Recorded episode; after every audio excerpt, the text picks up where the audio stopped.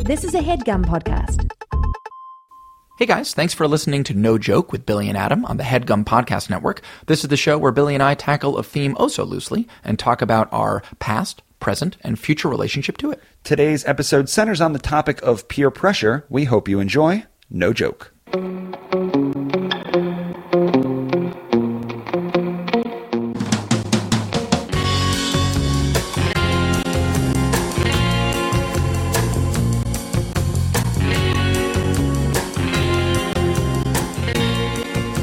Hello, and welcome back to the No Joke Podcast. I am Billy Scafiori. I am Adam Lustick. this is episode five. Cinco, cinco, cinco. We did it. Four in the books. Congratulations, Adam. Oh. Congratulations to you, Bill. How does it feel? It feels kind of amazing. This is like our not the silver anniversary, but whatever the five one is. What What is the silver anniversary? Silver's 50, I think- or maybe 25. Okay. Yeah, I think it might be 25 actually. But you know how like marital anniversaries, each one is assigned some sort of weird natural element. Like one is like your wood anniversary and then like your cloth anniversary or whatever. And who is supposed to give that object to who? No, there's a great question. I think that's an interspousal thing. I think husband gets wife a wooden tchotchke and wife gets husband a wooden tchotchke or husband, husband, wife, wife, 2016. Um, but I think that that is how it works. Got it. Depending on whatever year anniversary it is for a couple. So you wake up, it's been three years, Mm-hmm. and you look at your wife and you say, Wood swap. Yeah, I think that is exactly how it goes. You wake up at the same time, you look at each other, and you go, wood swap. Why is the divorce rate so I high? wonder why it's so high. When you can swap wood at three years? Marriage sounds like the best. Yeah. yeah. So, uh, Yeah, but I do feel good, Billy. I, I feel like uh, we're really hitting our groove, and I feel like uh, really satisfied and happy with the sort of feedback that we're getting from our general listening public. yeah. And we've gotten some really good feedback. We really have, yeah, yeah. I hosted the fantasy football podcast Yep. Mm-hmm. for about 20 weeks on Headgum. And in that time, we received maybe 25 interactions on iTunes. Okay. One a week. Great. On iTunes. It's a harder get than the other social media platforms. And by interactions on iTunes, that's just comments and A review, and again, we talked about this on other episodes. We want those five stars. Come on. We want the five star. We'll take any stars. We want the participation, but we are after your five star review. In four weeks of doing the No Joke podcast, we have already tied the Headgum Fantasy Football League in terms of interactions. Now, Damn. is that because we begged for them on episode three? Maybe. Yes. Probably yes. But that doesn't mean that we're going to stop begging for They're them. not invalidated. They s- we still have the interactions, and we want more. We've said it before, and we'll say it again. It feels good to be put on lists momentarily. We like to be put on lists, and we really need your interaction to help us make some sort of list of most interactive podcast of the first third of 2016. So if you've enjoyed the first four episodes, please go on iTunes. Yeah. You will have to input your Apple ID. It's not a big deal, okay? Look, it's a big deal. It sucks. It's a huge deal because you have to remember the password. If you don't remember, it, you have to have it emailed to you already. You're like 14 seconds into the process, and you probably don't want to comment anymore. and you're saying, what does this matter? no point. Well, we're here in the studio. Here we are. for 60 minutes, looking for that sweet, sweet interaction. All right, that's the pay. That's our payoff. So go to No Joke Podcast on iTunes, rate, review, and subscribe. we do. also have a Twitter handle now. Yeah, congratulations to us. It is officially 2013 at No Joke Pod. Follow us. You can get all of the same information by following Adam and I at Billy Scafuri and at Adam Lustig, but we threw another handle into the sea of handles. Another social media platform for us to platform on. Okay. Yep. So we got all that really fun and interesting stuff out of the way. Yeah, and we could banter about how interactive we want to make this podcast for another three to four days, I would imagine. But, we the- won't. We won't. We're not going to. Because the topic of today's episode isn't interactivity. Mm-mm. What is it, Adam? Peer pressure. Peer pressure. Peer pressure, something that, uh, a notion that really seems to only exist in the popular cultural sort of awareness from ages 11 to 17. I feel like that has Do you been think that's true? I mean, no. I'm, I was I was trying to. I, I was trying to be a little bit silly, but I guess Oh. that I know. A swing and a miss by Bill. I took a silly swing and a silly miss. Wood swap. um, I just feel like peer pressure is like, and of course, it's absurd to think that as adults we don't. Have, I mean, peer just means someone in your general age group, but I feel Right. like peer pressure is like m- that's what middle schoolers are taught to be wary of. I find it interesting that you and I, frankly, associate peer pressure with adolescence. Yeah. And I think that's because we are at our most hormonal at that time. So everything is obviously very amplified. Mm-hmm. Oh, yeah. So being accepted and being kind of just welcomed into a group of anyone It's the most critical time for that. is very crucial. Absolutely. And I think that that's why peer pressure feels like almost a, a series of firsts in that regard. Yeah. But I would say that, you know, at every age, you have people that age who are doing things similar and slightly better than you. That's true. and you kind of want that stuff too. That's true. Like having a podcast, for instance. Go on. We have many, many, many, many, many, many peers Right. who have podcasts. We're living in a comedy landscape where a podcast almost seems like a prerequisite to a life in comedy. Interesting. So I would almost say that not that we were peer pressured into having a podcast, but I feel like we read the writing on the wall of our sort of other hilarious comedy friends, and we're like, why don't we do one? Right. That was, uh, I mean, not that that's peer pressure. The but truth it's is, sort of, though, you're right. It was actually peer pressure, though, because Jake and Amir, the Headgum founders, were smoking cigarettes behind the studio one day. Cool ass And we guys. were walking down the sidewalk, and they said, "Hey, you two, Hey, come here. you looking a pod? You want a pod? You want to puff one of these pods? And what do we do? We're like, yeah, dude. But will it hurt? And they're like, no, dude, all the cool kids are doing it. You get subscribers. You get subscribers. You'll You get- beg for interactions. and sometimes it will come to fruition, but sometimes not. So, what did we say? We were like, "Y- uh, cool, Jake and Amir. Yeah, yeah. Let us into your podcast club. And we said, "Will you really let us?" And they said, "No joke." And we said, "Exactly, Exactly. exactly, Exactly. That's a great idea." Mm-hmm. And we took it, and here we are. And here we are. So it was sort of, I mean, it was sort of, it was peer pressure ish. But peer in, pressure ish. but to be real, um, did you? Is there anything that comes to mind from you as an adolescent? Mm-hmm. You went to a small school. Yeah, I grew up in a relatively small town, and I I had a group of incredibly loving, warm, and supportive friends. There weren't my, my town was was too small to really be delineated into cliques really too much. Probably Interesting. much less so than yours. Um, so it wasn't like there was, and all of my friends were so sweet and still are, just really, really sweet and super menschy. Did you all have the same hobbies and interests? Would you say if someone did something, did everyone do that something? That's a great question. Uh, in my immediate friend group, I mean, again, we were so intertwined with each other's lives, and we lived uh, within eight, uh, you know, eight feet of each other. So we were all so so close. Uh, that yeah, I think that you know once Matt and Brendan got into Mystery Science Theater 3000, so did Sean, and then so did I. So it was like there was a there was definitely some kind of trickle down friend influence, of course, but not in any way that was like, hey, hey, you like Mystery Science Theater 3000? Come on, Right. take a puff of this. em- Yeah, you know what I mean. It was Got it. not totally like that. I didn't really have any friends that were like that. Okay. Was there ever something that uh, your friend was doing that you didn't necessarily want to do, but you like having friends, so you just do it, even if it's not smoking cigarettes or something kind of naughty? Yes, Um, something just- movie of the weeky. Right. Like, for example, Mm-hmm. you did a cappella. You were in an a cappella group. with a bunch of my peers. Right. Yes, I was in an a cappella group that my aforementioned peer Matt Hubert, what's up, Matty? He started and named the Testosterones. Okay. So this actually deserves s- a deep dive. Yeah, we can maybe deep dive into this. Okay. Just maybe a maybe a, a mid dive. okay. Yeah. You were in an a cappella group beginning at what age? Uh, this was high school, so let's call it 15, 16 years old. 15, 16 years old. Yeah. Your friend Matt starts this group because he has an urge to sing. Yeah, he's like incredibly musically gifted. Matt is like was blessed with like perfect pitch, and he had this wonderful baritone voice, and was just musically ambitious and kind of wanted to do this. Got I mean, it. it wasn't just Matt; it was like sort of in conjunction with our school, like with our high school chorus already that was already pre-existing. But then we sort of splintered off, and you know the real cool kids Yes. splintered off and started an a cappella group, Yes. called the Testosterones. Right. Yeah. They said, sorry, coach, we have to quit football. Exactly. We're in an a cappella group now. Exactly. In your school, how was the a cappella group scene? But see, this is this is what's anomalous about maybe my school, perhaps because it was so small. I get that acapella is super d- mega mega dorky, despite everything that Pitch Perfect is trying to do to sort of bring it into the cool, actually cool mainstream. It is for deep deep dorks such as myself. Okay. However, in my tiny tiny. Uh, Small, liberal, arti- artistically inclined town, we were celebrated and we got to sing at the local nursing home and at the local grocery store. And, you know, it was, we were What sort would of you lauded. do at the grocery store? Why?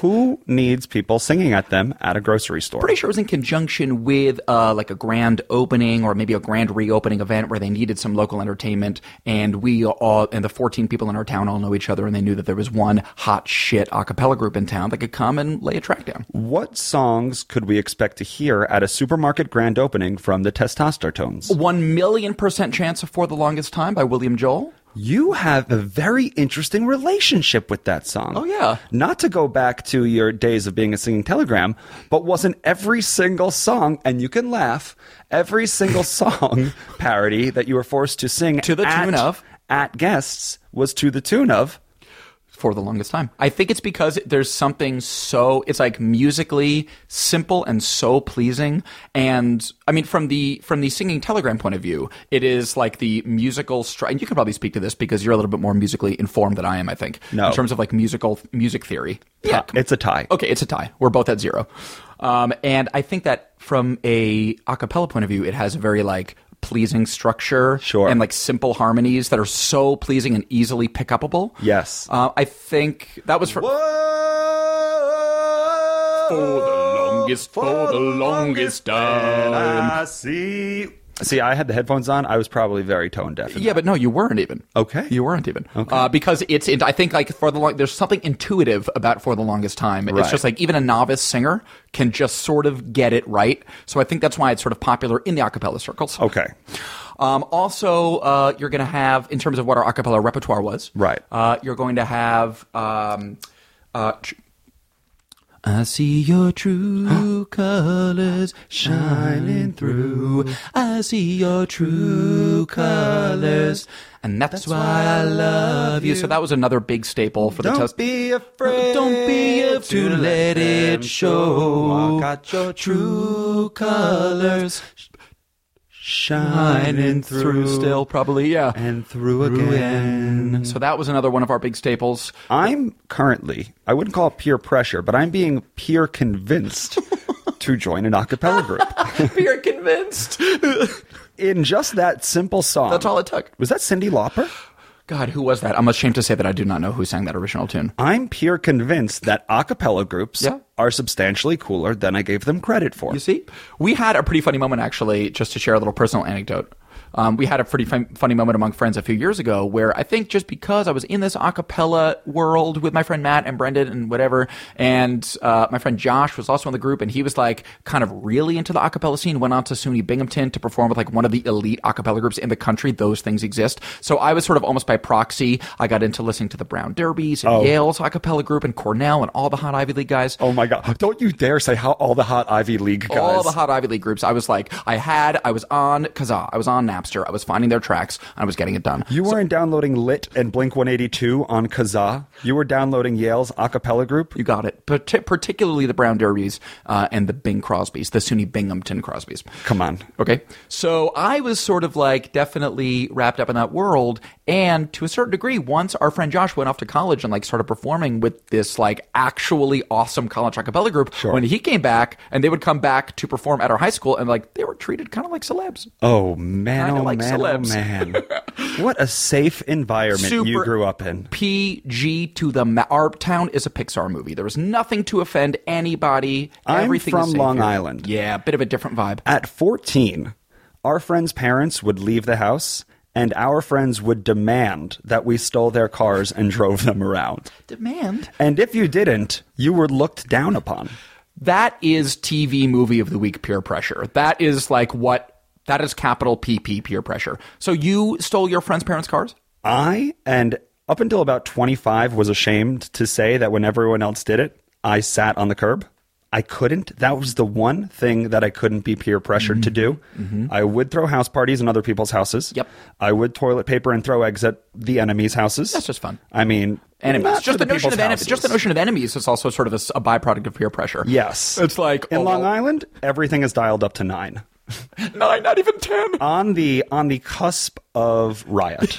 And so peer pressure was always an, a real Yeah. You had to navigate wisely. Yeah, and you have some you have some really alpha kind of. I mean, just because I know some of your hometown friends, you have some really alpha friends. Totally. That I, even just me hanging out with your friends sort of tangentially through you and who are uh, some many of whom of course are my friends now i feel like i would be definitely susceptible to peer pressure around guys like you know who Yeah. like steve and mike and all your friends and just mean- these guys that are Yeah. And so I think that that's kind of a very relatable thing to a lot of people where, and that's again at that age, that 16 to 18 year old age, Yeah.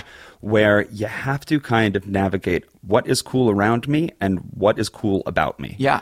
I remember a very cheesy sign in elementary school, m- uh, kind of the cousin of the cat hanging on a string that said, hang, in, there. Mm-hmm.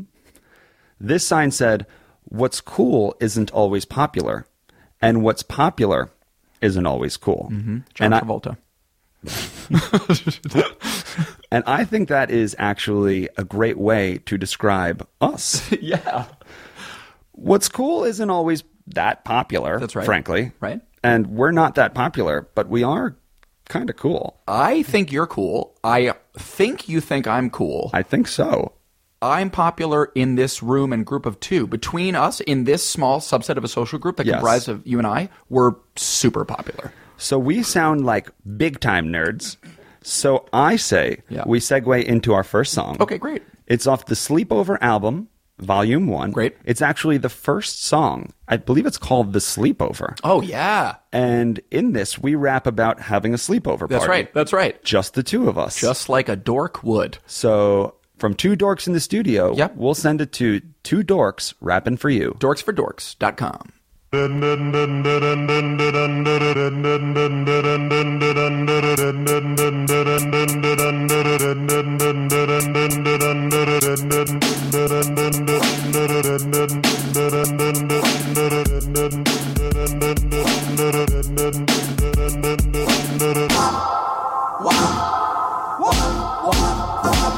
We got slam in pajamas, they're G.I. Joe. Rips in the knees, holes in the toe. Clothes for the bros who be coming to our shows. Oh, you didn't know it's a sleepover party. Yup, we are dorks in forts. Yup, we're wearing boxer shorts. And I don't wanna grow up, cause maybe if I did, I wouldn't be doing this, kid. I wouldn't be putting toilet paper up in your tree. I wouldn't be Billy, I wouldn't be me. I wouldn't be a rapper who is HST, who's also kinda magic, no HIV. Turning phrases like pages, stages, feel like cages. Crowds behave like it's raves, it's dangerous. Snakes takes places on a ride just like races. It's contagious. Faces display braces. Say this, play this, make this famous. Make this brainless, tasteless, ageless. Snakes is shameless, racist, Kramer. Make this, bake this. No, it's a no-brainer. It takes shape like your teeth in a retainer. That's so raven. I'm so raven. I'm so raven. It's all that I'm saying.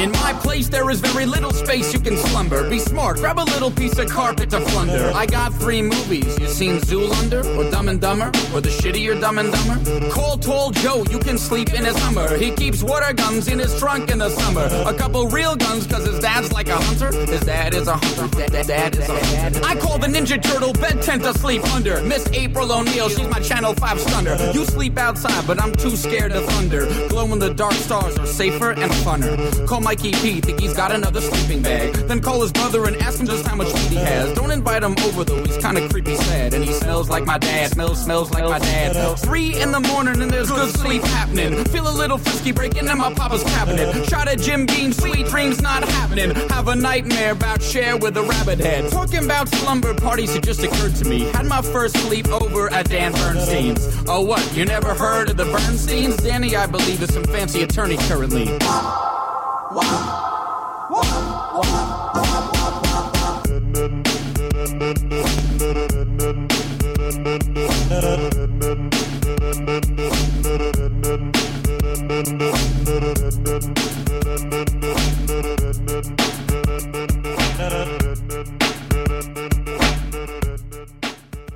Welcome back. So that was a song that Billy and I made on our first Sleepover album, and that song is called "The Sleepover." That's right. And uh, for those of you who don't know, um, Billy and I, as Snakes, our hip hop group, would do these sort of experiments where we would go to our producer's house with no beats made and no lyrics written, and we would compose entire albums in 24 consecutive hours. Correct. So it, that's why we kind of called it the Sleepover E EP. Right. If you want to check out our music, which we're so proud of, um, please, uh, you can find it at snakesmusic.com. billyandadam.bandcamp.com. That's right. We've been saying Billy and Adam dot SoundCloud slash Been a little Bandcamp. hazy on that, but it's for sure snakesmusic.bandcamp.com. When going into a podcast, you need to know exactly what you also want to promote. exactly. The conversation should be casual and loose, but when you have something you want to hit, hit it. I really dropped my voice down four registers for snakesmusic.bandcamp.com. Right in the gut. It's right in the that gut. It lands hits you me there. right in the gut. Uh, another funny little sort of um, uh, connectivity thing is that the song, the backing track that our wonderful producer Rich Royce used for that song was from the 50s doo-wop song Teenager in Love, which coincidentally is another track that the Testosterones would sing on the regular. that seems like an a cappella must. Must, right? Almost start there. Come on. I had a CD. I think my first initial love with that a cappella genre of music was I had a CD when I was a child called Street Corner Serenades, and it was like all of those doo-wop songs. Street Corner Serenades. you were born a 73 year old Jewish boy. exactly. I was born in 73 and I've been Benjamin buttoning the- sort of ever since then. But uh, I love that doo-wop stuff. I think that's what sort of initially pushed me into the acapella world. I think at its core, everyone does. Yeah. I think it's just how comfortable you are admitting to it. Right. Because it's almost like built, like mathematically built to be enjoyed. It is. The sound just falls so, just so It's cleanly just like on the ear.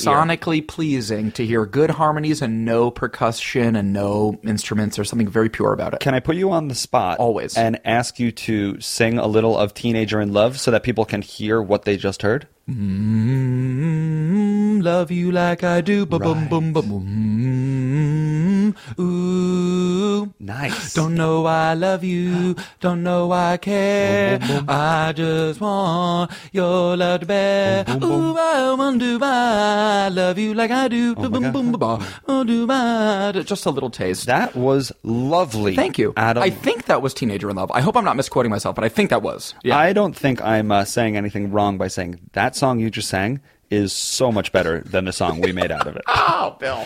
You're too good. Thanks, man. But here's the question I have for you is because I happen to know that your father is very musically inclined and is, in fact, a wonderful vocalist. So Yes. you can't tell me that you didn't have some vo- some a cappella music or some vocal stylings being played around your house as a kid. I can't I imagine. ju- you didn't. I would wake up. My father is a professional singer. Amazing. And I would wake up most mornings to this. Do do do do do do do do do do do. And I was like, "Damn, Frankie's up early, busting those pipes." Just getting those pipes warmed up. But he sounds very nice. He is. He's an incredible, incredible tenor. Yes. Um, and I'm sure that he and I, he and I, actually just coming to me now. We might splinter off and just start an acapella podcast if you don't mind. That's subscribe. you may have one subscriber. It's me. Exactly. Yeah. Um, yeah. I think that uh, talking about parents very briefly, we talked a few episodes ago about the randomness of the emails we get. Yeah, we get some nice random emails. Um, we've gotten four. Yep. Three of them have been from. My mama. Yeah. Susan Joe Rothschild. Um, she's checked in again. Yeah. And in the effort to create segments for the show, which isn't a, always a good thing. You need to brand this stuff. Snakesmusic.bandcamp.com. exactly by the albums there, Please. We want to maybe start a check-in in with Susie Joe segment. If that's okay with you, Mom. Oh, it totally, absolutely is. Great. Okay. Cool. So last we checked in, she was uh, disagreeing with our s- stance on the fish fillet. Yeah, she sort of rushed to the defense of a fish fillet um, uh, from McDonald's. She also, sidebar, is a huge fan of the McDonald's uh, coffee. So my mom has some weird McDonald's issues that I Got think it. that she could probably stand to work out a little bit. Um, but uh, we sort of came on with a very anti fish fillet stance, Yes. obviously, fillet of fish stance. Um, and she sent us sort of a scathing email. Yes. Uh, in which she uh, really defended the functionality of the fish fillet beyond just as a delicious treat. Um, I don't know if you want to read the. The subject is clarifying. Yeah, this is from and my it- mom. It reads as such. Yeah. Just a, dis- just a disclaimer. I don't feel that I deserve the moniker fish fillet mom since I haven't actually eaten one of those pupsters since Adam was in Little League. Yikes. You see, we had to come up with all sorts of creative ways to keep warm during those early spring practices. The F of F Fillet of fish. The F of F No one has ever abbreviated it like that ever. were always piping hot and made effective hand warmers. But I did love the combination of the light crunch and the bun. Nuff said, Thanks for episode three, you adorable little noodles. Noodle, so that's Lip emoji, lip Yeah, emoji. yeah, she's very affectionate. Susan Joe. Yeah, yeah. Um, love you, mom. You're the best. We really appreciate the participation. Second. Um, absolutely. And to me, the most sort of telling and intriguing thing about that, which really almost made me double back and come around to respect her opinion on fish fillets, is that she, like I said, isn't was using them for a secondary function outside of nutrition and Right. deliciousness. She was using them as literal hand warmers while I was practicing Little League Baseball outdoors in April. And part of me can give her credit for that. Yeah, major credit. Because if the heat retains for 90 minutes, that is actually a really good investment. It's not bad. But here's my question. Yeah.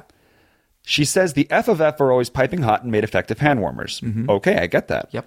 But I did love the combination of the light crunch and the bun. I- now, is that does she love holding the fish fillet, or is she saying that I would use them as hand warmers, but I would also sneak a fish in my mouth from time to time? I interpret it as the latter, as that she loves the hand, the functionality of them keeping her hands warm, and also as an added benefit, sort of a bonus track, is they also are fluffy and delicious to her. Okay. which and that repulses me to no end, obviously, and that is something that we disagree with full force, um, and, and and we can continue that disagreement for the length of this podcast. But the fact that she's using food as hand warmers, to that I say kudos, mom. All right, so we will continue to check in.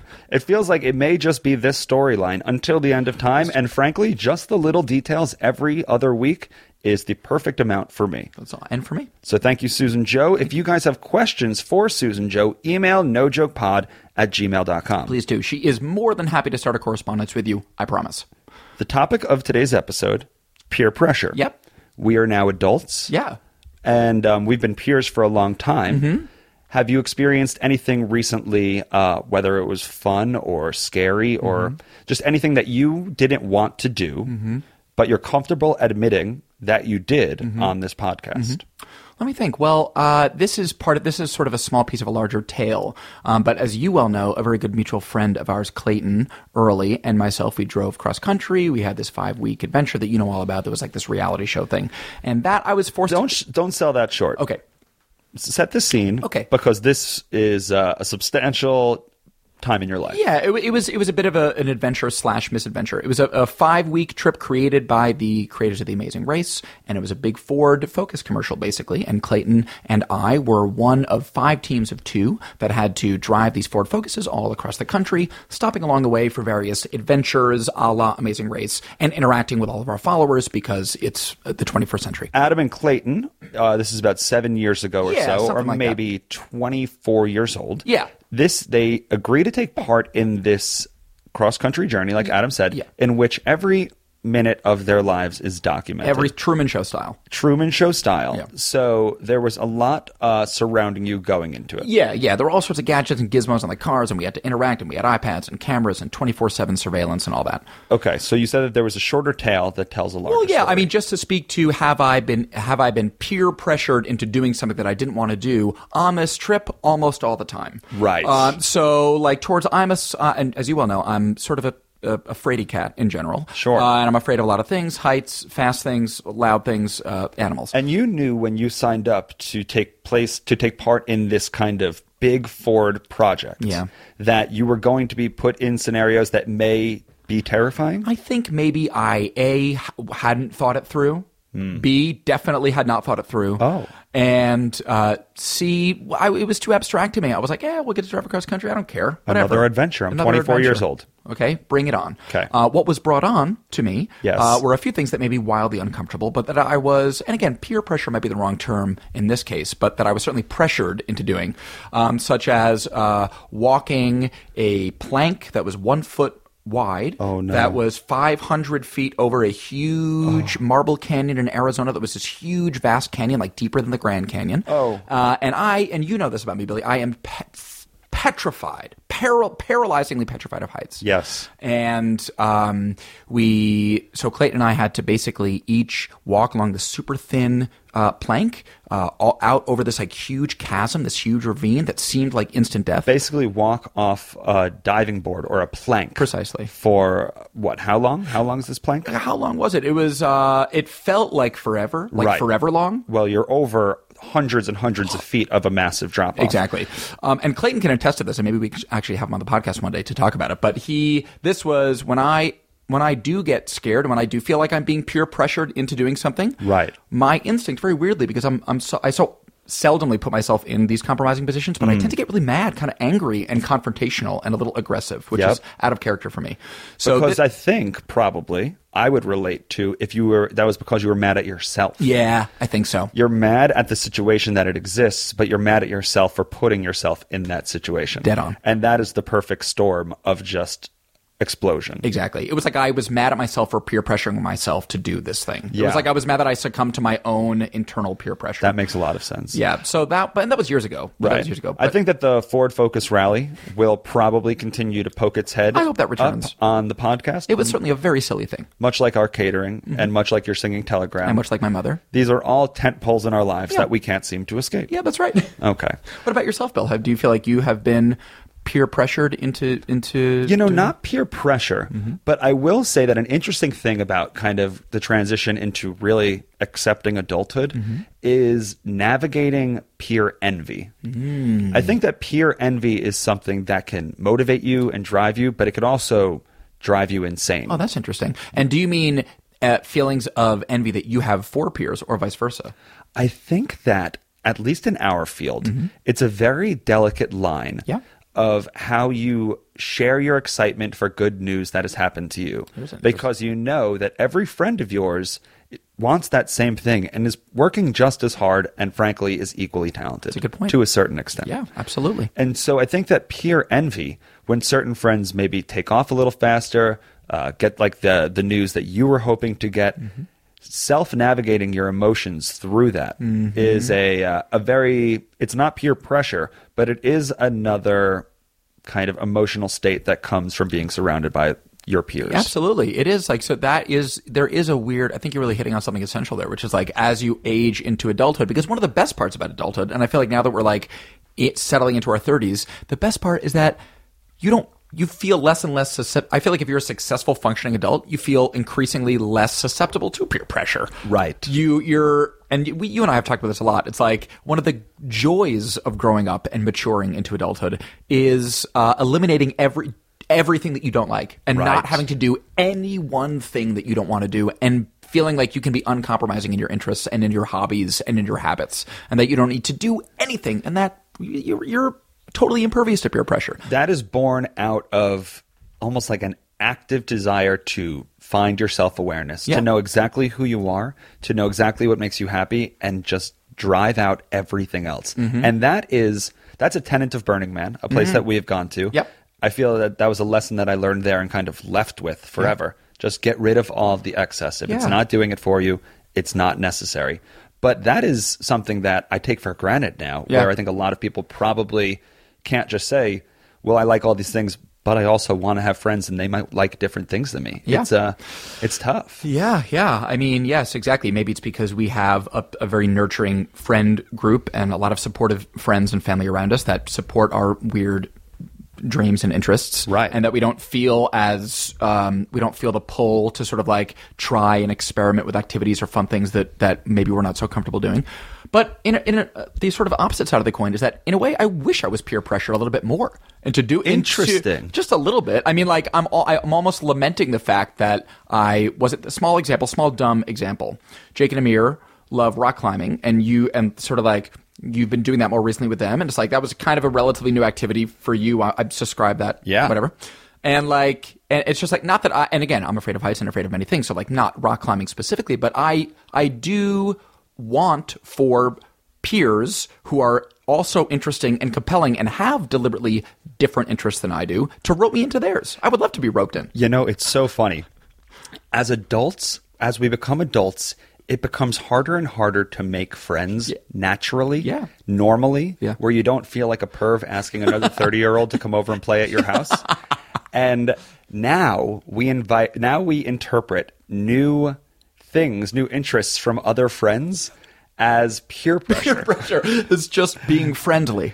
an, an event we can do together, an activity, Common as adults interest.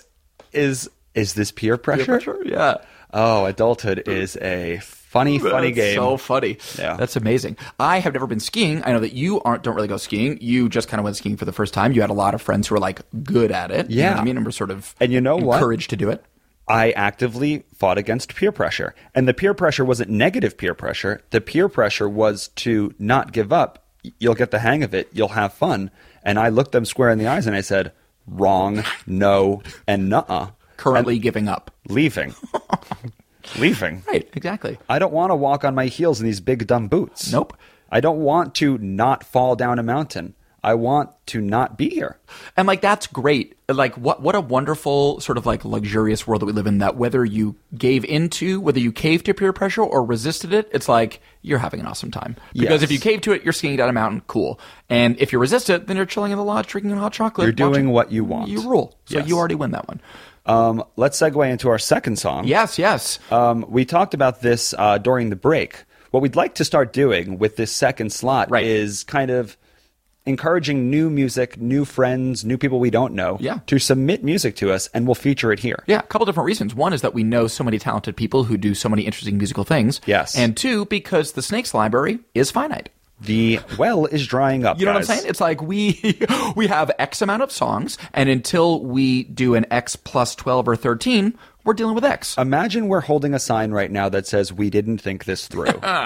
That's the sign I'm always holding. I guess we just thought that the podcast would be bought out at some or like by episode five, and we'd just start to get right back into the studio recording all new albums. Exactly. Hasn't happened yet. Hasn't happened yet. Not saying it won't. Not saying that Snakes won't make a reunion album because Right. we totally should and could and probably will. And will. But for now, please enjoy the musical stylings of one of our good old friends, Childish Gambino, Right. aka Donald Glover. Yes. Who you probably know from TV and music and movies and everything. Yeah. And this is a track that you rapped on with him, Bill. The song is called Fat People. It's Childish Gambino. It's Billy Scafuri. Mm-hmm. Yep. We recorded it in Queens. Yep. Enjoy. Crank it up. One, two, three, check it out. On the road to sandwiches and chicken wings, fat people do fat things. Using salt and pepper for their seasonings, fat people do fat things. Check it out, it's B to the I to the double L Y. My friends all know I'm not an ordinary guy. I like little things like chicken wings, barbecue sauce, honey mustard, onion rings. When my cell phone rings, it goes jingle jing. I say hello, I say hello, say who this be? They say it's fancy Ned. I got a fancy head. I'll eat a fancy ass sandwich on some fancy ass bread. The wait is over. Shut up, bend over. I hang with monsters. I chill with Grover. The boy Ebola. A boy fat too. And my girl so fat that they call her Oprah. I got that green like a bowl of okra. Loose change so fat can't fit my sofa. I head to the bank, call the shit my grocer. It's sex in the city, get the fat mimosa. B&B, we fat boys. Hang with fat girls. Driving fat toys. Fuck Dan Aykroyd. I live on a Saturday night. I got two fat girls, so I'm doing it right. Like my name John Goodman. I got the fat crib, so I'm doing real good, man. Add them up to no good, man. This is how I get back. Call the shit cooking. Fat people do fat things. Fat people do fat things. Fat people do fat things. Fat people do fat things. I tip waitresses, I tip scales. My style is kinda fat like an orca whale. I'm sipping whole milk as I stare. Thinking I could be your Oprah, you could be my Gail. Cause I am a fat boy, never been to Bally's. Married to this fat life, call me Christy Alley. Married to the snack life, counting every calorie. Might just open up a fat boy art gallery. What else you do? What else you do? I'll make it easy. What else you do? What else you do? For girls to squeeze me. I'm fat, but my numbers run. Listen, son, I'ma show 'em how it's done. When my swagger weighs a ton, sticking straws inside a girl, so you can call me the Capri Sun. I make the girls drip, so I guess I eat gushers. Screaming out, yeah, like I'm eating out Usher. In your dad's bedroom where I fuck you. Knocking on the door, so you screaming out nothing. But they all know it's something. You didn't think I tear the pussy up, did you, pumpkin? Look better and better like Benjamin Button. I'll hang out with Chester Cheeto, cooler than the ranch on your Dorito, hotter than the peppers in your burrito, getting cheddar and cream, if you know what I mean. Yeah, I know what you mean. Homegirl mistaken. She think Gambino won't bring home bacon or bring home Swiss cheese. My dough got holes, cause all these hoes want shoes or nice clothes. They want the Macy's, the Neiman Marcus, the Fendi purses, the Gucci parkas. I know you want it. Don't get me started. Let's see Gambino when they act retarded. Retarded. Retarded. Fat people do fat things. Fat people do fat things. Fat people do fat things. Fat people do bad things. Eat snacks, motherfucker, eat snacks. Eat snacks, motherfucker, eat snacks. Eat snacks coming out of packs, guaranteed to put a little fat on your back. Eat snacks. Eat snacks, motherfucker, eat snacks. Eat snacks, motherfucker, eat snacks. Eat snacks coming out of packs, guaranteed to put a little fat on your back. Eat snacks.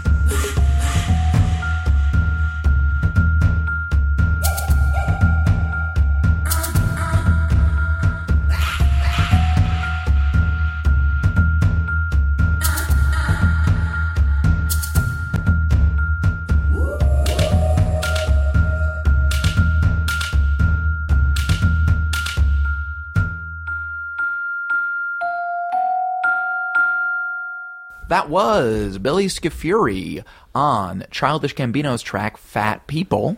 Fat People Do Fat Things. Uh, I love that song, Bill.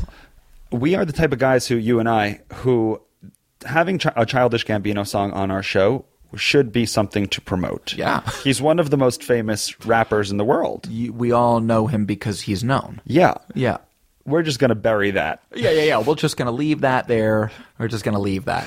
That's one of the benefits. Is like I, I do feel like more than having skills as performers, we have taste, and Yeah. we, uh, we are good curators of talented friends. That's true. of really talented friends. Like and the that is first- how a sociopath gets ahead in Los Angeles. Okay, so we're a couple of sociopaths getting ahead. Right. When we first did our first snake shows in New York, and maybe we talked about this in the first episode, but we called upon one of the most talented friends that we have, um, Shockwave, who Right. is the beatboxer for Freestyle Love Supreme. He And- also has a podcast on uh, headgum called Shock and Awesome. okay, Shockwave is the best. Mm-hmm. So I just feel like we have made a habit and a career off of calling on our more talented friends. Yep. And that's something I'm super that I'm really really proud of. Right. I love to be the one doing the peer pressuring to smarter and more talented people saying, "Come come make us look good and make us look better." You know, speaking of snakes and those shows back in the day with Shockwave, Yes. you were peer pressured. Oh. So I know we, what you're getting at, we though. received another email again from Voorheesville, New York. Sean all Conway. of all of our emails come from Adam's hometown.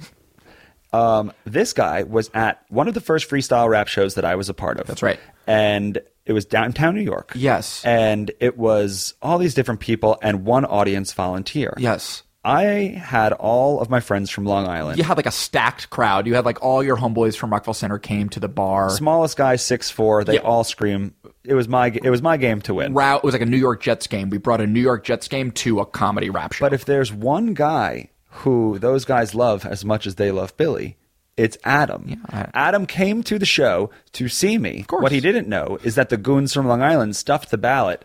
Adam now was brought up on stage. exactly, they had to pick an audience name out of a hat, and all your Long Island friends put my name in there dozens and twenties and thirties of times. And you didn't want to I was necessarily, nervous as shit.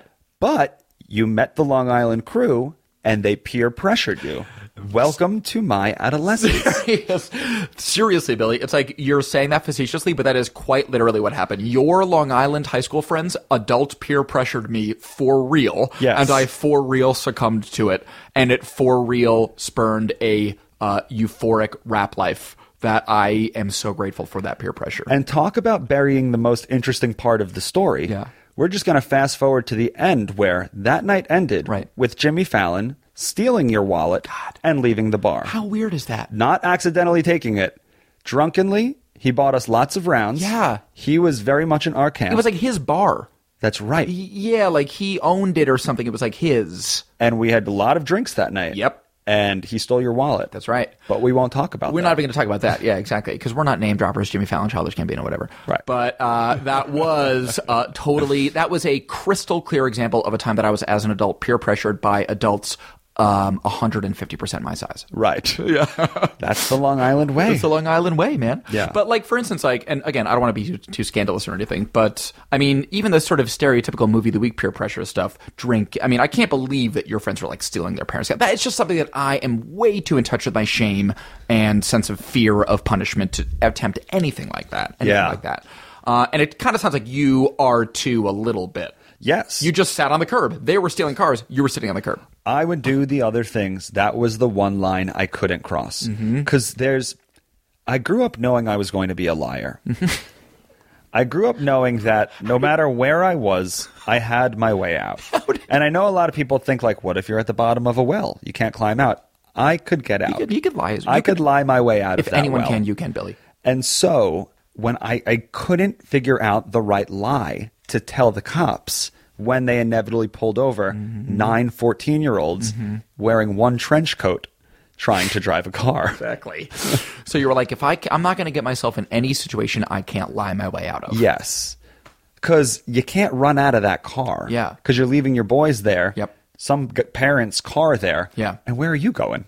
What, why do you think it is, Billy, that you are such a good liar? What do you think it is about you that you can, with such a straight face? And I just want to preface this by saying that, you know, again, we'll probably get into some of these tales and anecdotes over the course of the podcast, but Billy has kept up the most innocuous, most ineffectual, meaningless fibs Yes. for multiple presidential terms. Yes. For years and years and years, he will convince our friend that another total mutual acquaintance had a job that he or she never did, and that little lie that, pointless. pointless, Pointless. So where where did this? I would just am curious as to where that habit kind of what was the genesis of that.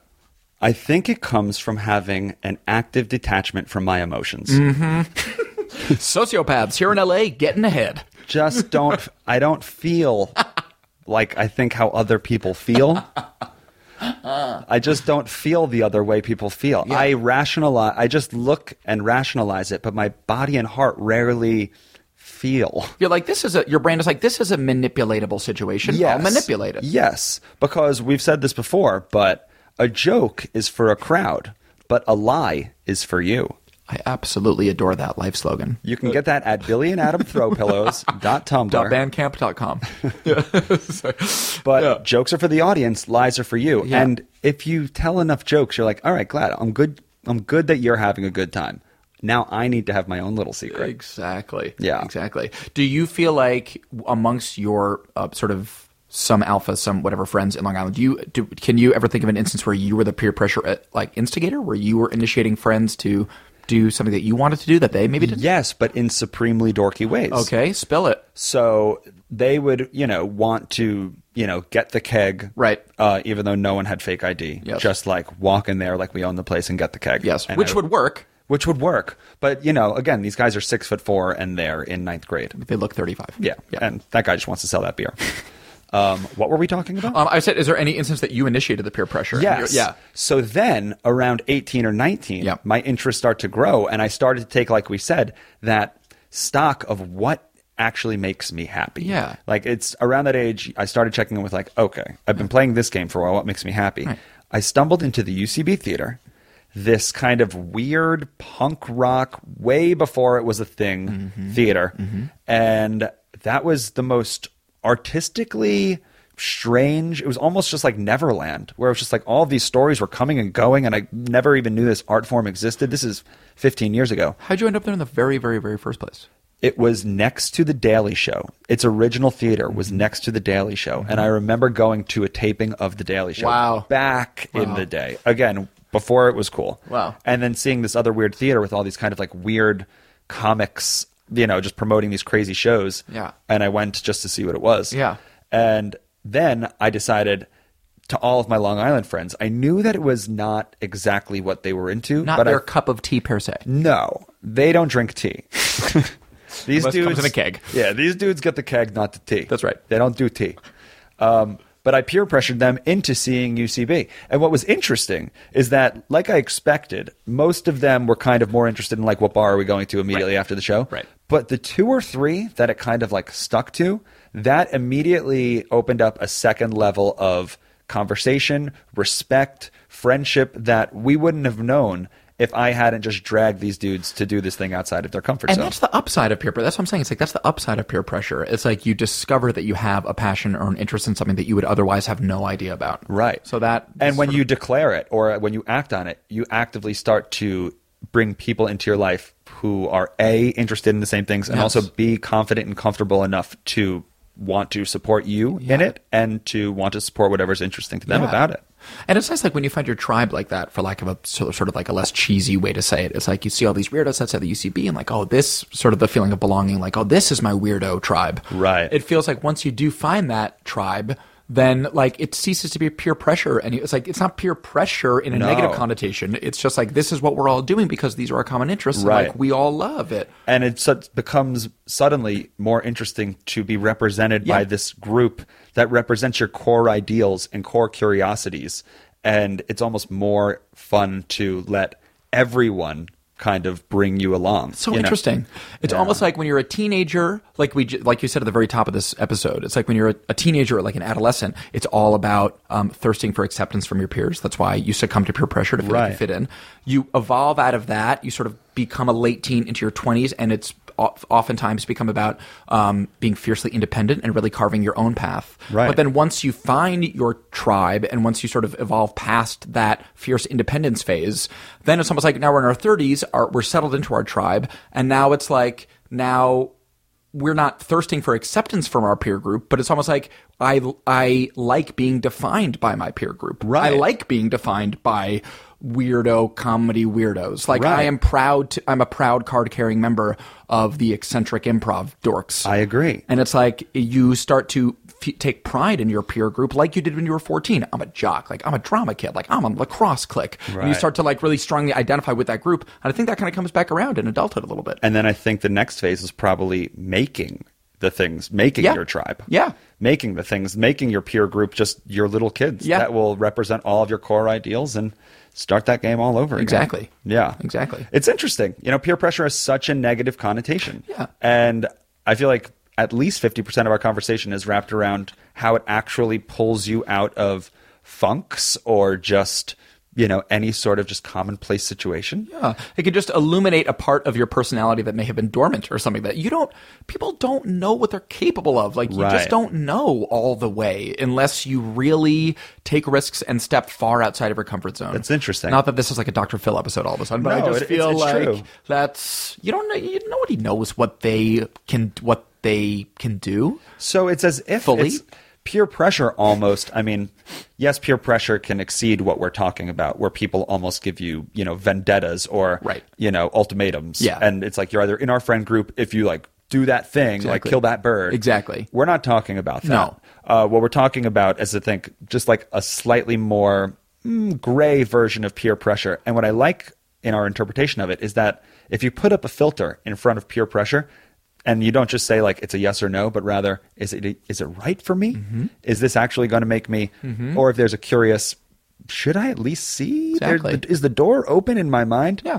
I say go for Go it. for it. That's that's the thing. It's like Run when through. You're so right. It's like once peer pressure is now filtered through on a, like a self-actualized person who has lived through their 20s and lived through their young adulthood and has a strong sense of identity, then peer pressure is really just like sweet suggestions, for right. activities. Listen, you're a 45 year old who's never done mushrooms, and you're at some weird suburb party, and some stranger offers you mushrooms. Succumb to that peer pressure. At least, at least keep the door a little open. Exactly. And peer is critical in that example because if you're 45 and you're at a suburban house party and a 16 year old asks you to do mushrooms, I would say no because Okay. that is not a peer. Okay. I would say the peer element of it really sort of comes into play, I think, a little bit as an adult because I don't want to be uh, taking my cultural advice uh, from from teens anymore. Yes. I'm a grown up now. I guess I was saying that more in the reality that it would be like a stumble upon another 45 year old couple who share your values and on are now. completely safe, and this random happenstance thing happens, and now suddenly you have a decision to make. Sounds rad. If it's safe,